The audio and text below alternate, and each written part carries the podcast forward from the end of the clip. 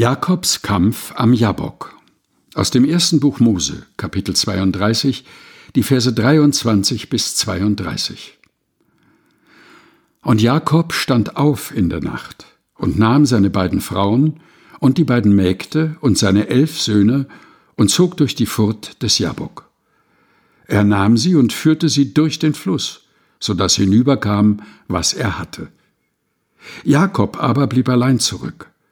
Da rang einer mit ihm, bis die Morgenröte anbrach. Und als er sah, dass er ihn nicht übermochte, rührte er an das Gelenk seiner Hüfte, und das Gelenk der Hüfte Jakobs wurde über dem Ringen mit ihm verrenkt. Und er sprach, Lass mich gehen, denn die Morgenröte bricht an. Aber Jakob antwortete, Ich lass dich nicht, du segnest mich denn. Er sprach, Wie heißt du? Er antwortete, Jakob. Er sprach, Du sollst nicht mehr Jakob heißen, sondern Israel. Denn du hast mit Gott und mit Menschen gekämpft und hast gewonnen. Und Jakob fragte ihn und sprach, Sage doch, wie heißt du?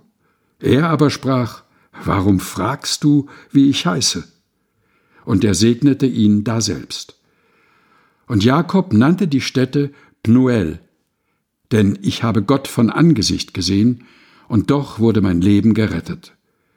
Und als er an Pnuel vorüberkam, ging ihm die Sonne auf, und er hinkte an seiner Hüfte.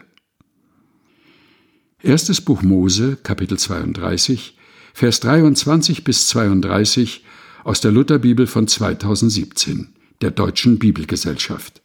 Gelesen von Helga Heinold.